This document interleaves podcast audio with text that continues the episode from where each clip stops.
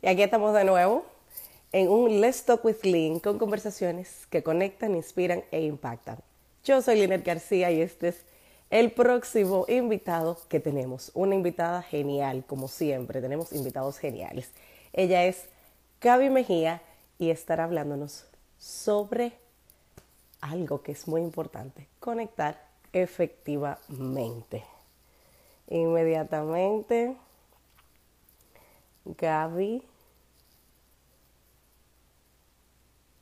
Y estamos aquí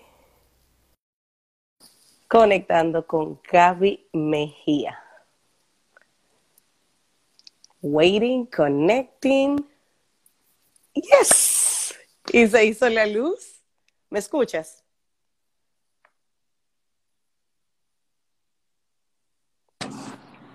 Ahora sí. Ahora sí.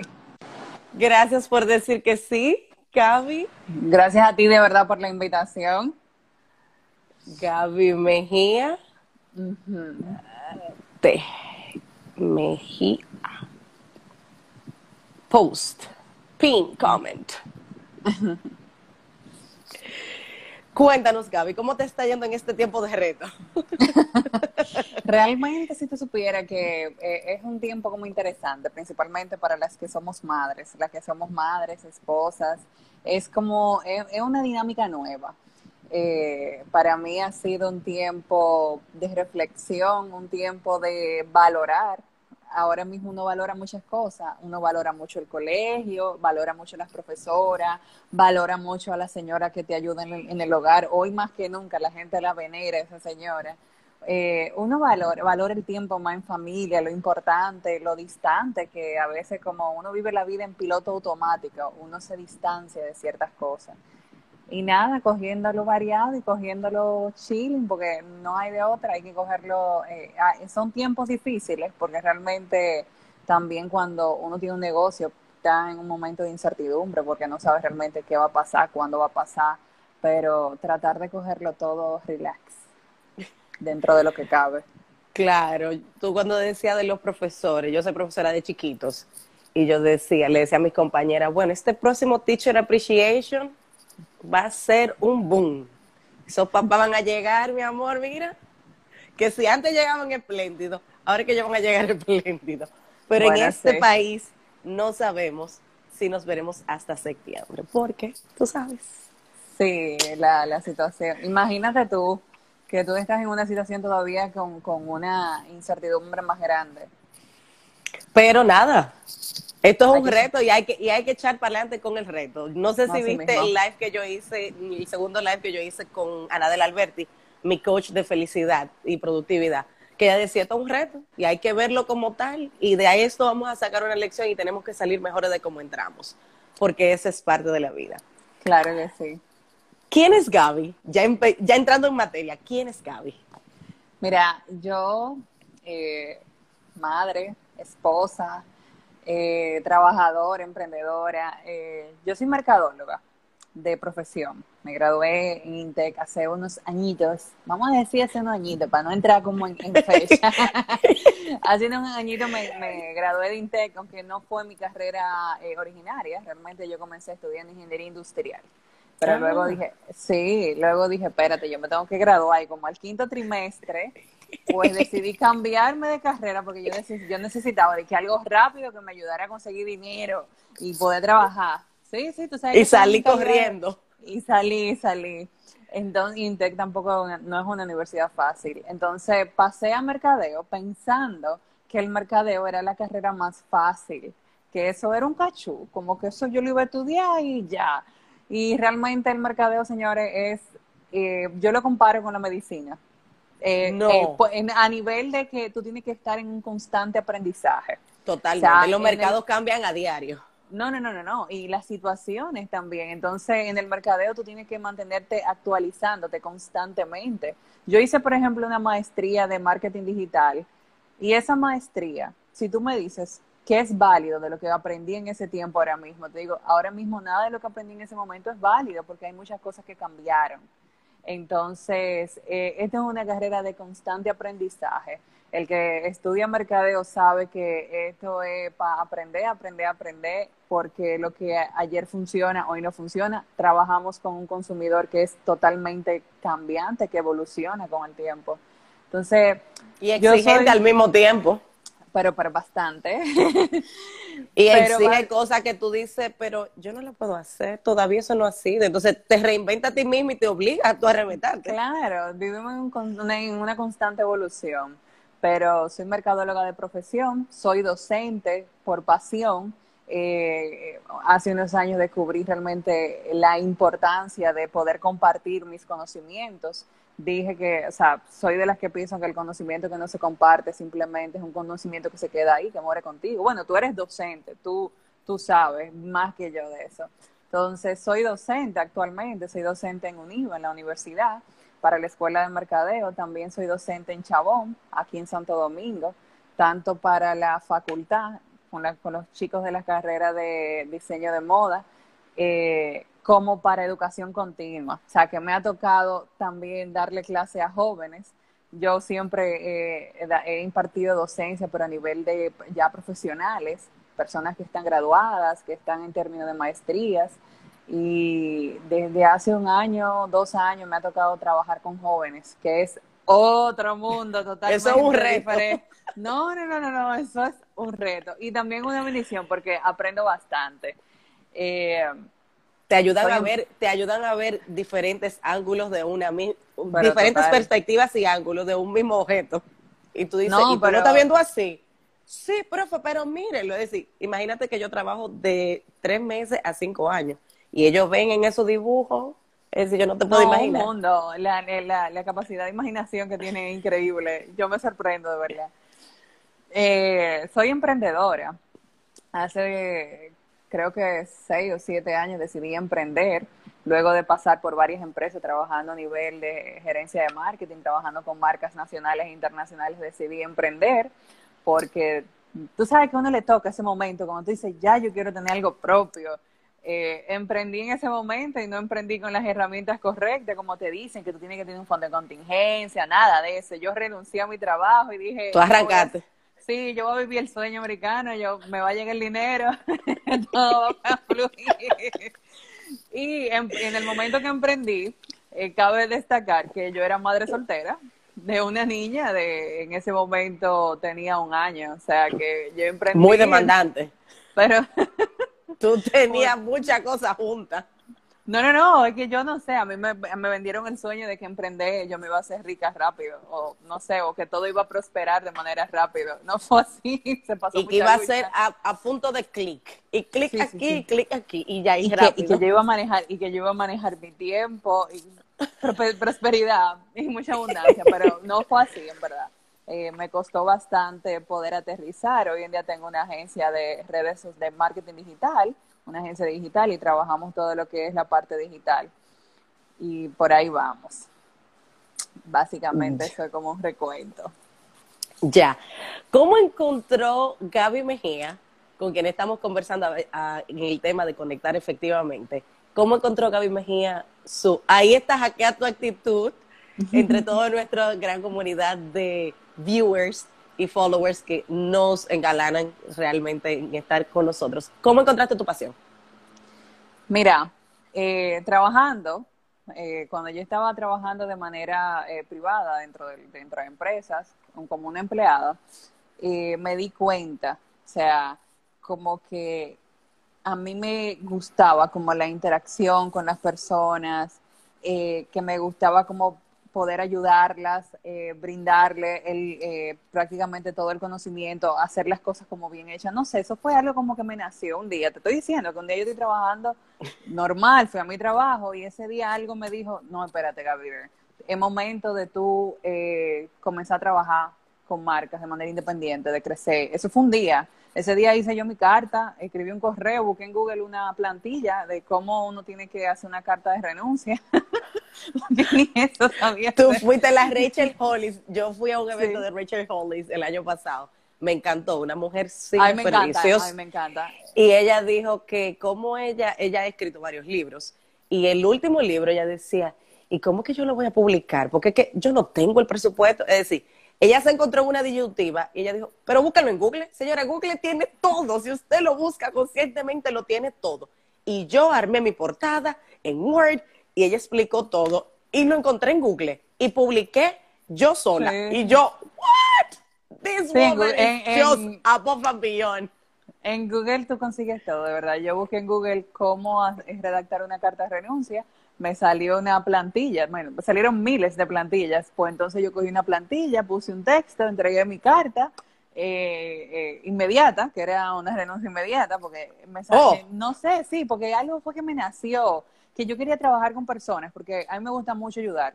Yo he trabajado con muchas marcas, grandes y con emprendedores, personas, por ejemplo, que están comenzando sus proyectos, y yo me identifico porque yo también pasé ese trabajo y pasé esa lucha, y aquí no es tan fácil para un emprendedor poder lograr ese éxito. Entonces, yo dije, no, espérate, yo comencé a trabajar con esas personas, y eso como que comenzó a nacerme, y eso fue como inmediato. Inmediato comencé a hacer, como era nueva en el mercado relativamente, a crear un portafolio y comencé a trabajar con muchas empresas a manera como de intercambio para ir creciendo y desarrollándome en el área porque era jovencita. Y ahí fui trabajando y esa pasión fue como creciendo de yo querer seguir aprendiendo para seguir trabajando con marcas y que esas marcas fueran creciendo porque es como un hijo que tú tomas desde pequeño y va como que poco a poco va creciendo contigo. Entonces, es una pasión que nació así. Yo digo que a mí las pasiones me nacen de repente, así. Es como que hoy me levanté y eso es lo que hay que hacer. Y yo tengo una cliente que me dice, di que jondéate que no hay erizo, así literalmente me lo dice. Y yo me jondeo. Y vemos lo que pasa. Después, que no hay erizo, eso es lo más grande. Es una frase muy de ella. Pero que ella me la dice constantemente. Me dice, jondéate, dale para allá. Y jondéate es un término muy dominicano. Y yo dije, vamos a darle para allá, vamos a comenzar a trabajar. Realmente es lo que te apasiona. Cuando tú trabajas lo que te apasiona, realmente todo funciona y todo va a bien. Y tú no lo ves como un trabajo per se, sino que es algo que tú disfrutas. Y es como que exactamente. Así fue. Así, entre resorte y resorte, y como de un pulso a otro, tú dices, no, ya esto es lo mío. Esto es lo mío. Y primero fui trabajando de manera freelance, a nivel de consultoría, de manera freelance, poco a poco, me fueron llegando clientes, los clientes fueron demandando nuevos servicios, fui comenzando a tener un equipo de personas, y todos estábamos de manera freelance, remoto. Y poco a poco los clientes fueron creciendo, fueron clientes que nos fueron demandando una estructura más sólida, una presencia más fuerte, y ahí fui construyendo lo que era la agencia. Y cabe destacar que yo pasé por 3 periodos de pico, porque... Ok, cuéntanos. Sí, porque no es tan fácil, esto no es tan fácil, la gente cree como que emprender tú lo vas a lograr en la primera, y muchas veces tú lo logras, tienes la oportunidad o la suerte de lograrlo en la primera, pero en otras ocasiones tú tienes que dar 3 o 4, tienes que intentarlo 3 o 4 veces hasta que te funcione. Entonces, la primera vez yo me asocié, yo comencé mi proyecto sola, ya cuando decidí constituirme, tú sabes, hacer las cosas bien hechas, por el librito. Tuve una pareja en ese momento y esa pareja se apropió del proceso, ya tú sabes. Sí, porque uno como mujer pasa muchas cosas y muchas veces uno se apasiona de manera equivocada.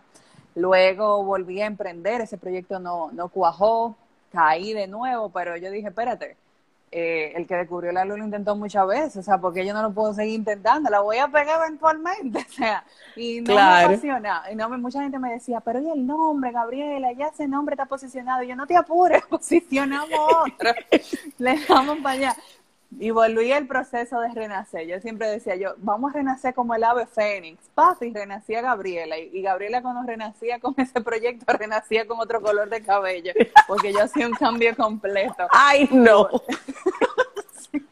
Y volví a Gabriela a renacer, y como tú veías a Gabriela en otra faceta, ya sea de color de pelo, te decía, ok, este es un proyecto nuevo que Gabriela tiene. Entonces Gabriela volví a renacer. En ese renacer volví de nuevo a intentarlo con la agencia, hasta una tercera ocasión, que es la que estoy ahora. Y me tomó 3 veces. Ya cuando el año pasado, ya yo estaba ya estructurada, que ya yo tenía la agencia, tenía un equipo, tuve una situación de salud que me hizo, que me impidió estar, imagínate, duré casi un mes en cama, en una clínica. Tuve la pérdida de mi bebé, que duró en vida 28 días. Entonces, en ese proceso, tuve que, después que ya tú, imagínate que tú tienes tu negocio, que lo que tú querías, como que lo que tú has luchado la vida entera, tú lo logras, que ya yo tenía mi negocio, tenía una cantidad de empleadas, tenía una estructura, tenía un flujo de caja bueno, tú me entiendes que tú estabas viviendo la... Y una rutina, clientela, una cartera de clientes. O sea, que tú estás viendo, ya tú estás viendo la luz, esa luz que la gente habla al final del camino, ya yo la estaba viendo. Entonces, de momento a otro, me veo en cama y tengo que comenzar a soltar, a decirle a los empleados, ya no puedo, porque no sé realmente cómo se va a desarrollar la situación a nivel de salud, porque era una situación de vida o muerte. Entonces, en ese proceso, la gente me decía, pero... no te estreses, y yo le miraba, ve acá, ¿cómo tú no quieres que yo me estrese? Es que, pero explícame, la que está en esta situación soy yo. No, y que es difícil, porque tú te ves en una situación donde tú lo estás perdiendo todo, literalmente, y te dicen que no te estreses. Y en ese momento yo comencé a prácticamente tuve que hacer un trabajo interno en mí, para desprenderme. Y dije, conectar hacia el interior. Totalmente. Y tuve en ese momento que decir, me tocará de nuevo renacer. Voy a tener que renacer de nuevo. Voy a tener que soltarme, quitarme todo. Este va a ser como que de todas las cosas que me he tenido que desprender, este va a ser el comienzo más abrupto, porque voy a comenzar desde cero. Cuando ya yo tenía, qué sé yo, 8 años, voy a comenzar ahora desde cero. Entonces, nada, lo cogí variado, comencé desde cero. Y como todo en la vida, de las decisiones que me pasan a mí, que me pasan es como de momento. Lo tuyo de resorte e impulso. No, pero es una cosa increíble. O sea, es una cosa increíble. Yo me recuerdo que en el funeral de mi hijo, en el entierro, me llegó a la cabeza una idea. O sea, se me visualizó una idea. Es una cosa que hasta yo encuentro que es como... no sé, como espiritual, mística, una visión, no sé, mira, es una cosa que las personas que hablan de eso, yo antes era, no creía, o sea, como qué sé yo, no sé, como que decía, ay, está cucú de la cabeza. Pero en ese momento tuve como, visualicé mi negocio, lo que quería, lo que todo, como el por qué, el para qué de todo lo que me había pasado. Ya yo entendía el por qué y ahora estaba entendiendo el para qué, cuál era mi para qué. Y ahí dije, este momento es reinvención. Y volví a reinventarme en este proceso porque no ha sido fácil. La gente tiene que entender que emprender es chulo, es divertido, pero es retador. Y uno tiene que ir adaptándose. Es como una montaña rusa, a los altos y a los bajos. Y que llega un momento en donde tú vas a tener que comenzar de nuevo. Y no importa ni está mal. Es simplemente un nuevo comienzo que te va a dar oportunidad de pasarlo bien en lo que tú te equivocaste. Y yo siempre digo así, o sea, y así que lo veo de esa manera. Y tener el proceso de uno, tener la mentalidad de que esto es un proceso. Es un proceso. Y de qué va a pasar, y qué voy a aprender, y cómo lo puedo hacer mejor, y cómo lo puedo reinventar en una próxima. No, y siempre es bueno tú tener un aliado que en ese momento te apoye. En ese momento mi pareja que está saliendo en el live ahora mismo. Eso pasa en vivo. Eso pasa en vivo. Él ha sido la persona, mi soporte en todas estas reinvenciones de Gabriel. Yo le digo, mira, hay que reinventarse, y la mamá me dice a veces, ¿de qué color tú vienes ahora? ¿De qué color? Sí, porque el color de cabello es una reinvención más. Uh-huh. Sí, porque yo lo hago completa, yo me reinvento completa y entro en un personaje. Tú tengo un feature. Totalmente. Y digo, vamos a arrancar por aquí. Ok. En estos momentos de retos, ¿dónde conectar es tan vital? ¿Cómo conectas tú? Mira, lo básico para uno poder conectar, no solamente como conecto yo, sino también lo que le aconsejo a las personas, es escuchar. Para nosotros poder conectar, tenemos que escuchar. Yo me enfoco mucho en escuchar. A nivel digital, se hace un poquito más difícil. La gente entiende como que el hecho de tú tener presencia, ya eso lo, vamos a decir, como que lo cumple todo, como que ya tú tienes todos los requisitos. Uh-huh. Y el conectar con lo digital se ha hecho más difícil, o las marcas o las personas han perdido como ese interés de conectar porque estamos entre una pantalla y demás. Pero yo escucho, a mí me gusta mucho escuchar a las personas, preguntarle, obtener ese feedback para poder trabajar en base a eso, para poder darle valor, porque todo se resume en una comunicación. O sea, ¿cómo Gabriela conecta? Escuchando lo que quieren mis usuarios y en base a eso brindándole una comunicación que le aporte valor. Pero todo se basa en escuchar, comunicación, y en momentos ahora que estamos en una crisis, que las personas, las emociones que están trabajando es miedo, incertidumbre, donde incluso las necesidades se reorganizaron. Ahora mismo, hoy, las necesidades que yo tengo no son las mismas necesidades que tenía hace 30 días. Hace 30 días yo me sentaba a beberme un trago, quizá, o a salir a cenar en un sitio fancy, o a comprar ropa. Hoy en día esas no son las necesidades que tiene el usuario ahora mismo. Entonces, ahora la gente sale con las ropas así muy fancy a sacar la basura. No, y ahora mismo tenemos que tener empatía para poder conectar. Ser empático. Eso es vital. No, para poder realmente entender, porque tú tienes que entender el proceso que está pasando esa persona, porque independientemente de un usuario, es un seguidor que tú tienes, una persona, y uno tiene que entender el proceso que está pasando. Para tú poder conectar tiene que haber una empatía en esa comunicación. Y lo que ha pasado con muchas veces con las redes sociales, que se han vuelto muy frías. Entonces las marcas no se ven humanas. Y humanas no en el sentido de tú subir una foto, porque hay gente que cree como que, yo voy a subir una foto aquí del equipo usando mascarilla, ya con eso somos humanos. Realmente eso no es ser humano, eso es simplemente subir una foto con gente. Pero realmente para ser humano hay que tener empatía y hay que comunicarnos y entender el proceso por el cual está pasando ese usuario o los usuarios, porque realmente no es un proceso que es general, no afecta a todos. Grande, chiquito, empresario, cliente, todo el mundo. Estamos pasando ponerse en los zapatos del otro. Totalmente. Ahora es que la frase coge como sentido.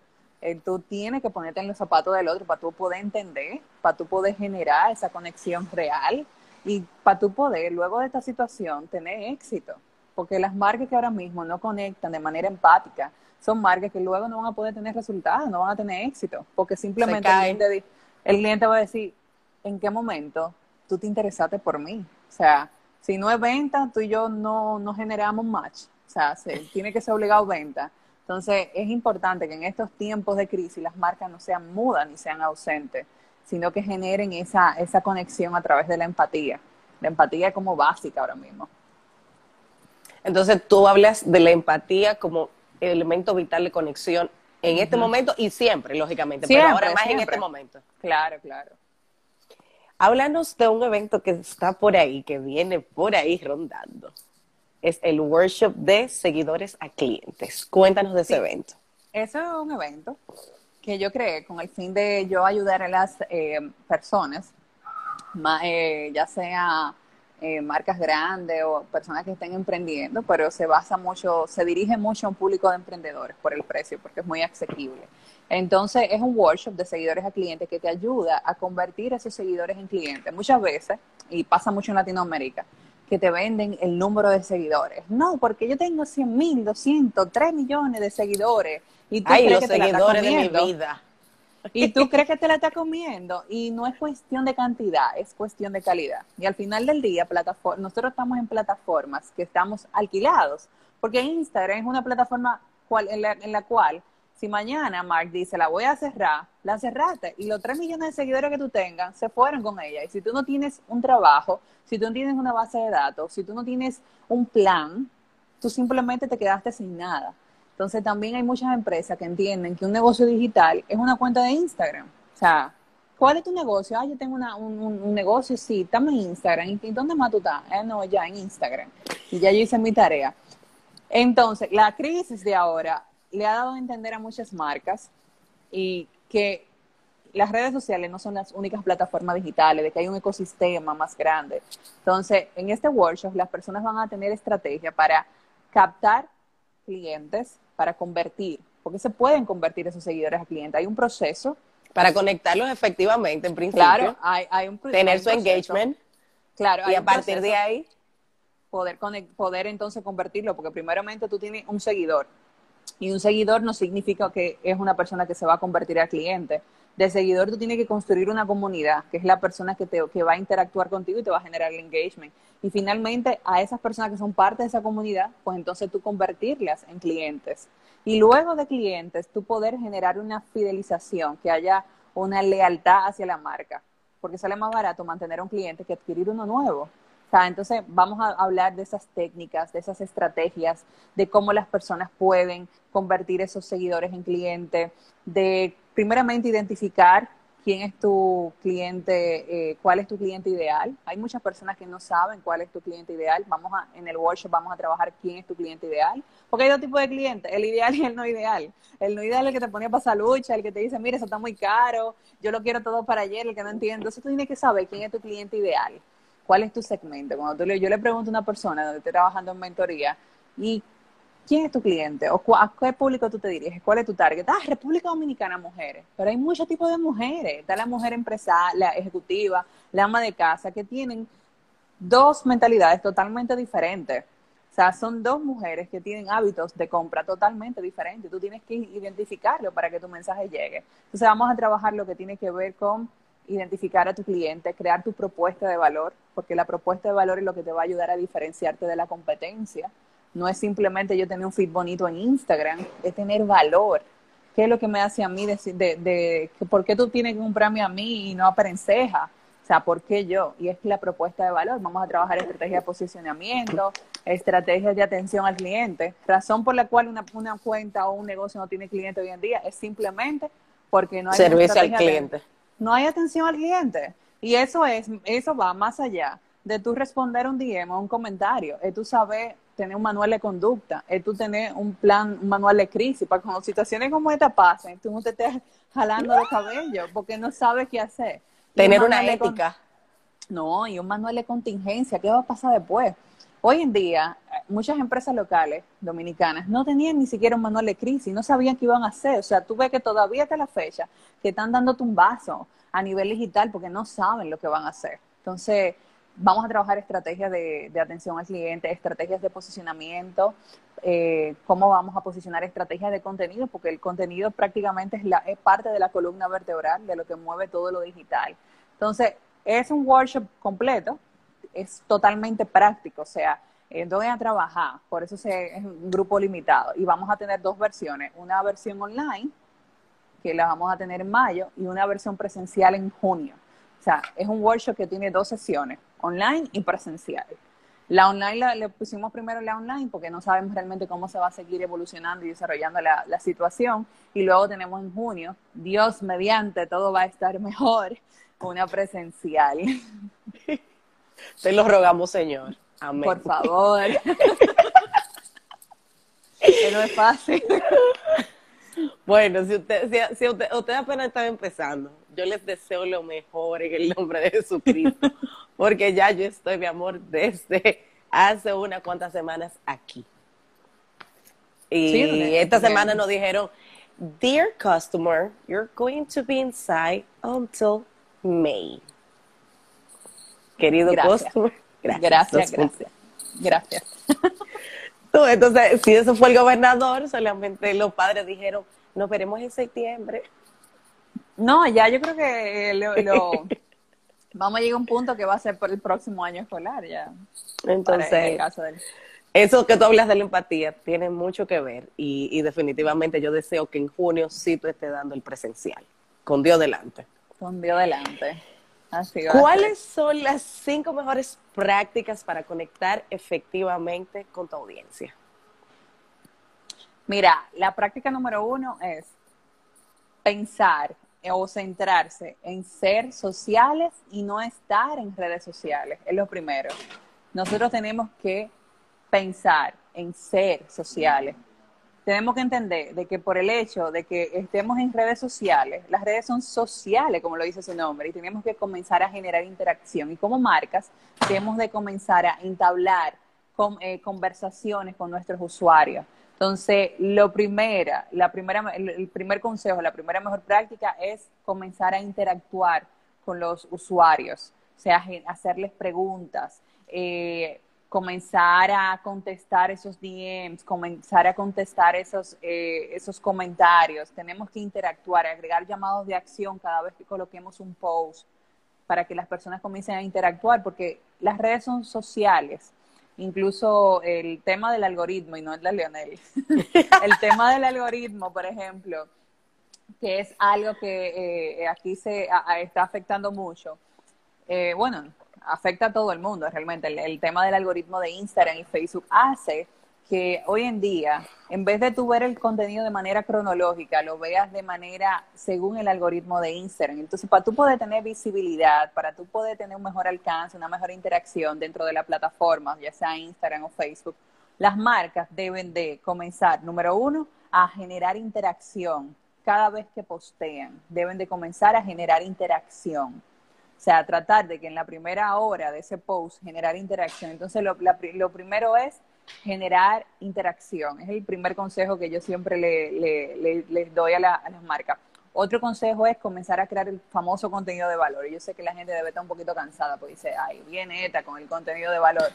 Y no necesariamente el contenido de valor. Lo que pasa es que el contenido tú tienes que como marca identificar cuáles son los pilares de los temas que tú vas a hablar, porque no es que un día tú vas a hablar de moda, otro día tú vas a hablar de comida y tú vas a tener un arroz con mango, sino que tú tienes que decir, mira, yo tengo que tener contenido de venta, sí, yo tengo que tener contenido de venta, pero tengo que tener contenido informativo, tengo que tener contenido educativo, tengo que tener contenido generado por el usuario. La gente no está cansada de ver fotos de stock. Yo quiero ver contenido orgánico, quiero ver contenido real, entonces contenido generado por el usuario, contenido que apele a la emoción, que tenga una historia detrás, contenido de entretenimiento. Ahora mismo, por ejemplo, muchas marcas están trabajando contenido de entretenimiento porque entienden que ahora mismo el usuario tiene una necesidad de que está aburrido, o sea, estoy aburrido en mi casa, no sé qué hacer. Entonces, utilizan las redes sociales como un medio de esparcimiento. Entonces, hay muchas marcas, las marcas principalmente de comida, están utilizando este tipo de contenido de valor de entretenimiento, que son esos plus que adivina encuentra la hamburguesa en todos estos emojis de hamburguesa. O adivina la frase que se completa. Entonces se está comenzando a crear ese contenido. Entonces tú tienes que, primeramente, ser sociable. Segundo, tú tienes que comenzar a crear contenido de valor, y ya sea en cualquiera de los pilares, contenido de valor. O sea, tercero, tener una planificación. O sea, en las redes sociales no podemos estar postear por postear. Ay, sí, hay que postear. No, tenemos que tener una estructura y una planificación, un calendario editorial. Todo bien programado. Hoy en día la consistencia es importante. Eso es, por ejemplo, y yo me doy pao porque a veces no la sigo a pie. Pero, por ejemplo, tenemos que ser consistentes. O sea, yo no puedo como marca estar hoy, postear hoy y desatenderme por una semana y luego entender que en la próxima semana voy a tener resultados. Porque en digital tenemos tanta competencia y tanta información y tantas cosas que pasan en las redes que tú vas dejando, cuando tú dejas de postear, tú simplemente vas pasando como al olvido, tú dejas de ser relevante. Entonces es importante de que tengamos una constancia. Eso de postear cada 2 o 3 veces a la semana o al mes no funciona. Hoy en día tenemos que postear de manera recurrente. Incluso cuando tú te vas a Estados Unidos o Europa, en Estados Unidos y Europa las marcas te postean 2, 3, 4 veces al día porque entienden de que tienen seguidores que tienen diferentes momentos de consumo donde están consumiendo ese contenido en redes sociales. Entonces yo necesito saber que yo necesito comenzar a aumentar ese volumen de contenido y tengo que comenzar a postear todos los días. Y yo sé que hay gente que hace una catarsis con eso. ¿Cómo así todos los días? Sí. Si yo quiero resultados en redes sociales tengo que comenzar a crear ese contenido todos los días porque yo estoy luchando para ganarme un espacio en la mente de ese usuario. Y para yo poder ganarme ese espacio, yo tengo que tener, primero, ser sociable. Segundo, tengo que ser consistente. Tengo que generar contenido de valor. Y tercero, tengo que ser consistente para que esa persona se recuerde de mí. Y para que tenga en el top of mind. Claro. Eso es un networking digital que uno hace, definitivamente. Claro, o sea, y no tiene que ver la cantidad de contenido con la... Yo, por ejemplo, cuando lo hago de manera personal, y digo yo, ¿con cuánto contenido? Yo me siento bombardeada. Yo digo, no, espérate, yo tengo que hacer algo si yo quiero destacar. yo tengo que ver y hacer las cosas diferentes. Entonces, las marcas tienen que entender eso, que para poder conectar y conectar realmente, generar ese éxito, hay que hacer su tareita, hay que hacer una planificación, y la planificación es vital. Hay que trabajar la parte interna de la empresa. Conocer mucho al cliente es importante.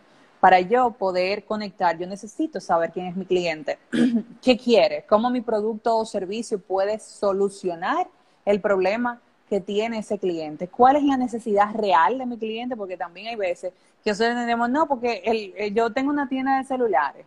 Ah, ok. La gente quiere comprar celulares porque, ajá, pero ¿cuál es la necesidad real del cliente? La necesidad real es que necesita un celular para comunicarse o necesita un celular para fantamear.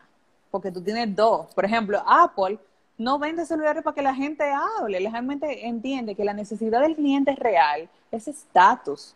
O sea, el que compra Apple lo compra por estatus. El que compra un Rolex no te compra para ver la hora. Yo no he visto el primera persona con un Rolex de que, sí, son las 12 del mediodía. No, yo no he visto el primero que de la hora. El que tiene un Rolex lo compra porque eso representa estatus. Entonces, Rolex no te vende de que sí, porque en este reloj tú vas a tener la mejor hora, No, te vende realmente un estatus. Entonces, Rolex va a otro tipo de necesidades. Entonces, por eso es importante conocer al cliente para conectar, para yo poder brindarle ese contenido de valor, conociendo bien cuáles son sus necesidades reales, qué necesita y cómo yo puedo ayudarlo. Porque todo se basa en qué quiere mi cliente y cómo yo le voy a brindar esa ayuda o esa solución a ese problema, cuáles son los puntos de dolor que tiene ese cliente. Pero tenemos que conocer al cliente y esa es una tarea que no es tan fácil. Y saber cuáles son sus necesidades básicas y sus secundarias. Claro. Y a qué tú vas primero, es decir, qué tú vas a atacar primero, a qué tú le vas a decir, te ofrezco esto y de ahí viene otra cosa. Sí, porque todo se basa en qué necesidades tiene, la primaria y la básica. Y la básica, usualmente la secundaria va muy ligada a esa parte del ego, qué sé yo qué, porque son esas otras necesidades que el humano también necesita llenar y satisfacer.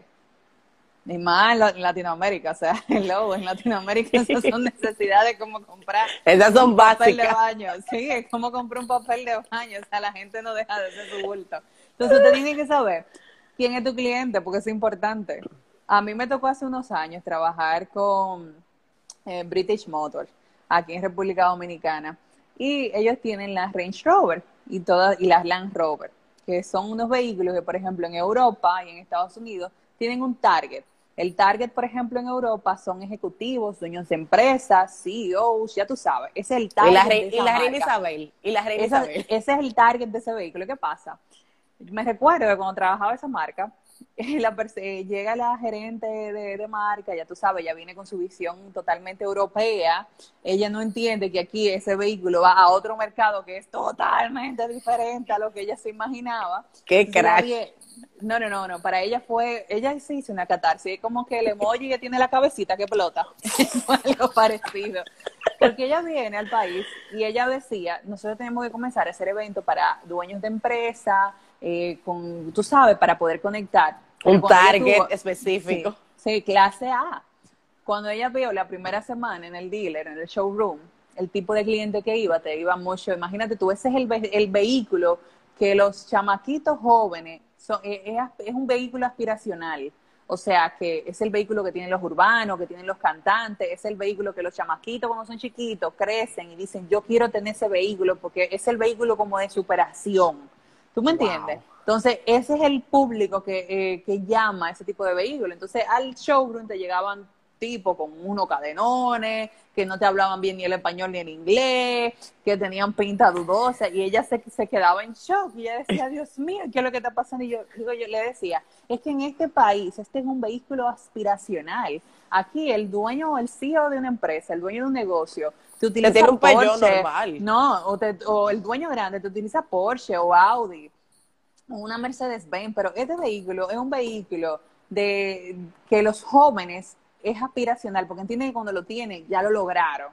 ya, eso es símbolo de estatus. Un top. Entonces, ese es exacto, ya yo me realicé, ya yo tengo, es incluso todos los urbanos, es el primer vehículo que se compran cuando tienen los chelitos, wow. Se compran. Sí, sí, sí, se hizo un estudio y todo para que ella viera que realmente no era una vaina loca.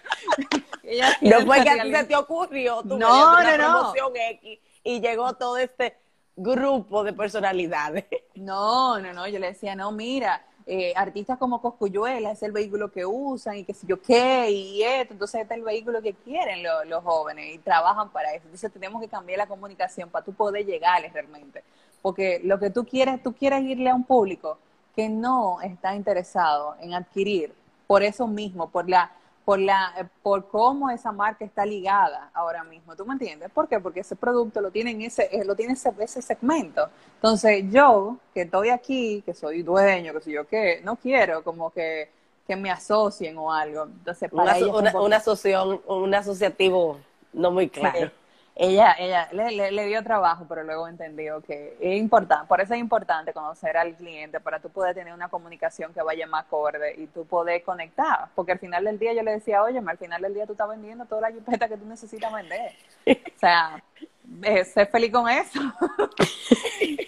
O sea, si ese es el gol, no hay problema. Y cuando la comunicación cambió y se enfocó en estos jóvenes, o sea, todo fue color de rosa, literalmente, ¿sabes? Sí.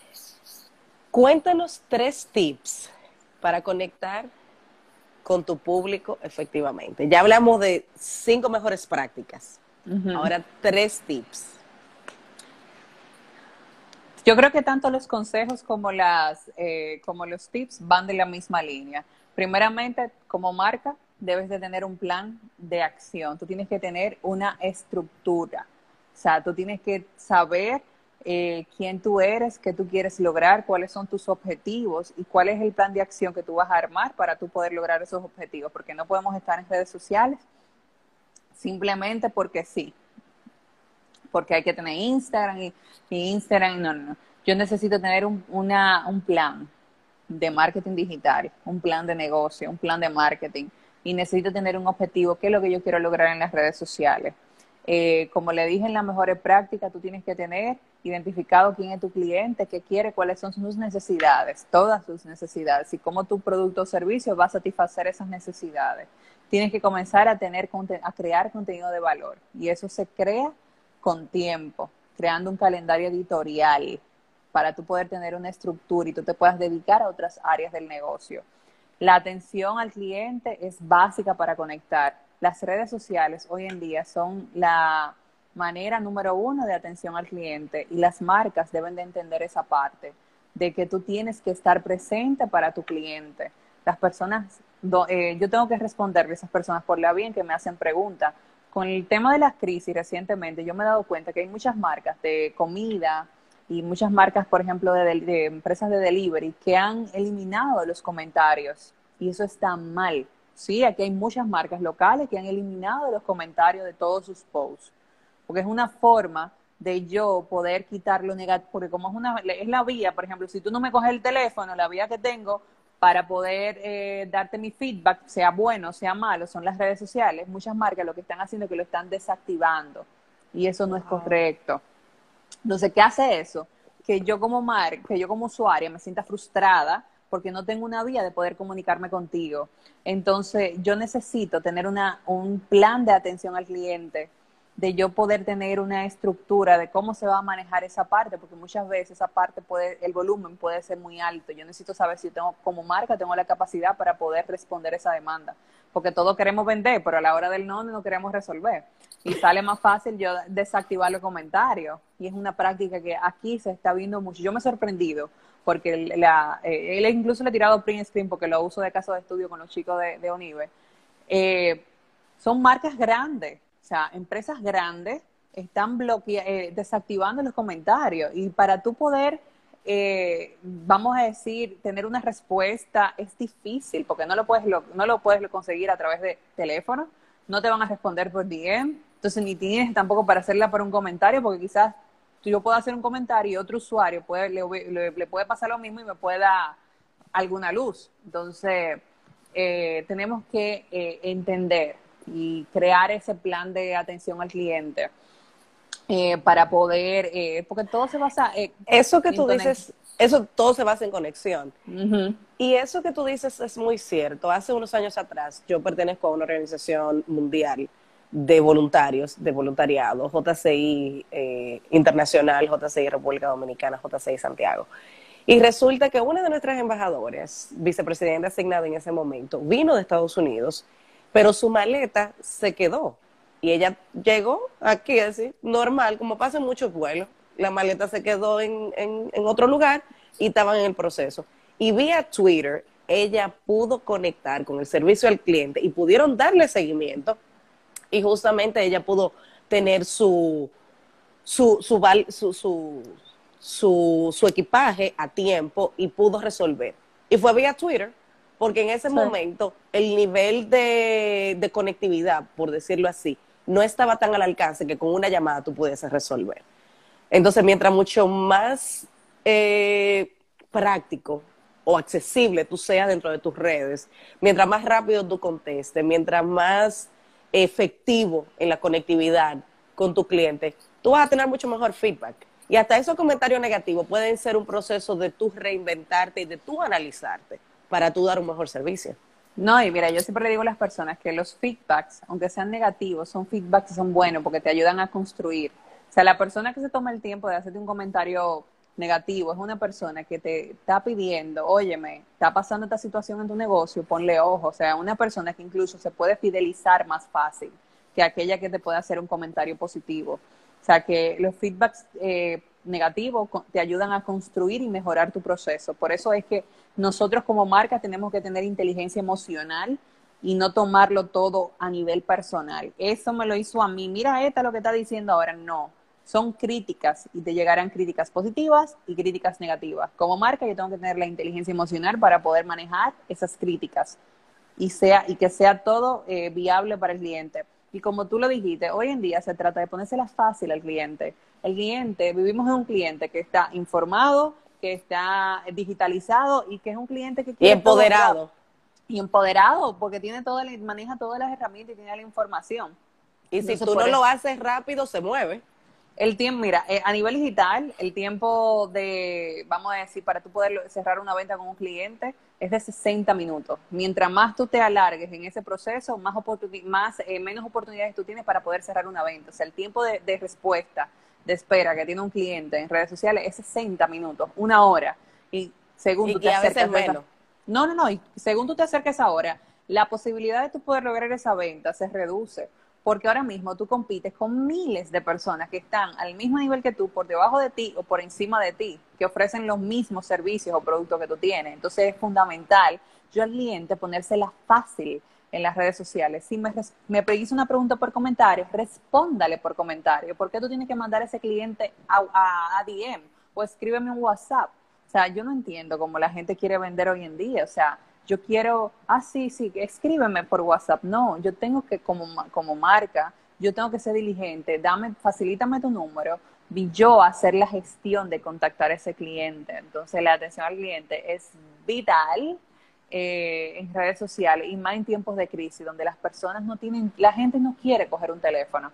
Y eso, estamos hablando de generaciones baby boomers, millennials, pero viene una generación que es los centennials, que son, vamos a decir, los jóvenes de 18 para abajo, que es una generación que todavía es totalmente digital. El nivel de enfoque es más corto. No, que tú le dices, por ejemplo, mira, tú tienes que llamar para hacer eso y te preguntan, ¿y por qué no tienen una página web para yo hacer eso? O sea, se sienten como extraños. Entonces, las marcas tienen que adaptarse a lo que viene ahora.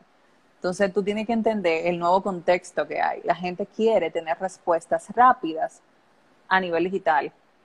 O sea, nivel digital y yo tengo que ser rápida. Sí, porque al final del día va a ganar el que tenga mejor presencia, el que más rápido responda. Así de sencillo. Y a veces, dependiendo de cómo tú respondes, la gente conecta más rápido contigo. Claro, totalmente. Y si en el feed tú le pusiste todo lo que se necesitaba y solamente dale clic aquí, la gente ni siquiera te va a molestar. Yo digo que la gente debe de tener una mentalidad de que pónmela tan fácil que yo solamente con un clic llegue aquí y tenga un user experience de que yo no tenga de que, y entonces ahora yo tengo que llamar. Y la conexión se pierde en el medio. No, yo tengo que tratar de minimizar los pasos que ese cliente tiene que hacer para poder adquirir ese producto o servicio. O sea, si en vez de dar 10 pasos, si yo lo puedo hacer en 2 pasos, puedo hacerlo en 2 pasos. Igual el cliente te va a hacer preguntas que quizás tú le hayas dado esa información. Sí, te va a hacer preguntas, pero tu deber como dueño de negocio es que todas esas preguntas que ese cliente puede hacer, tú las tengas ya de manera resuelta, ya sea en el copy que tú pones en ese post y que todo esté ahí.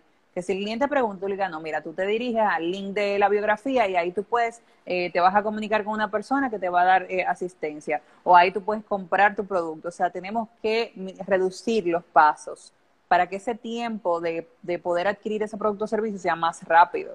Porque ahora mismo tenemos que ser rápidos y tenemos que tener toda la información clara. Y dejemos de sacarnos los tabús de la cabeza de que no, es que yo no voy a dar el precio porque me lo van a copiar. O que si yo, que señora, hasta las marcas caras te ponen el precio ahí. O sea, para que definitivamente tú discrimines, eso es para mí o eso no es para mí. Y punto.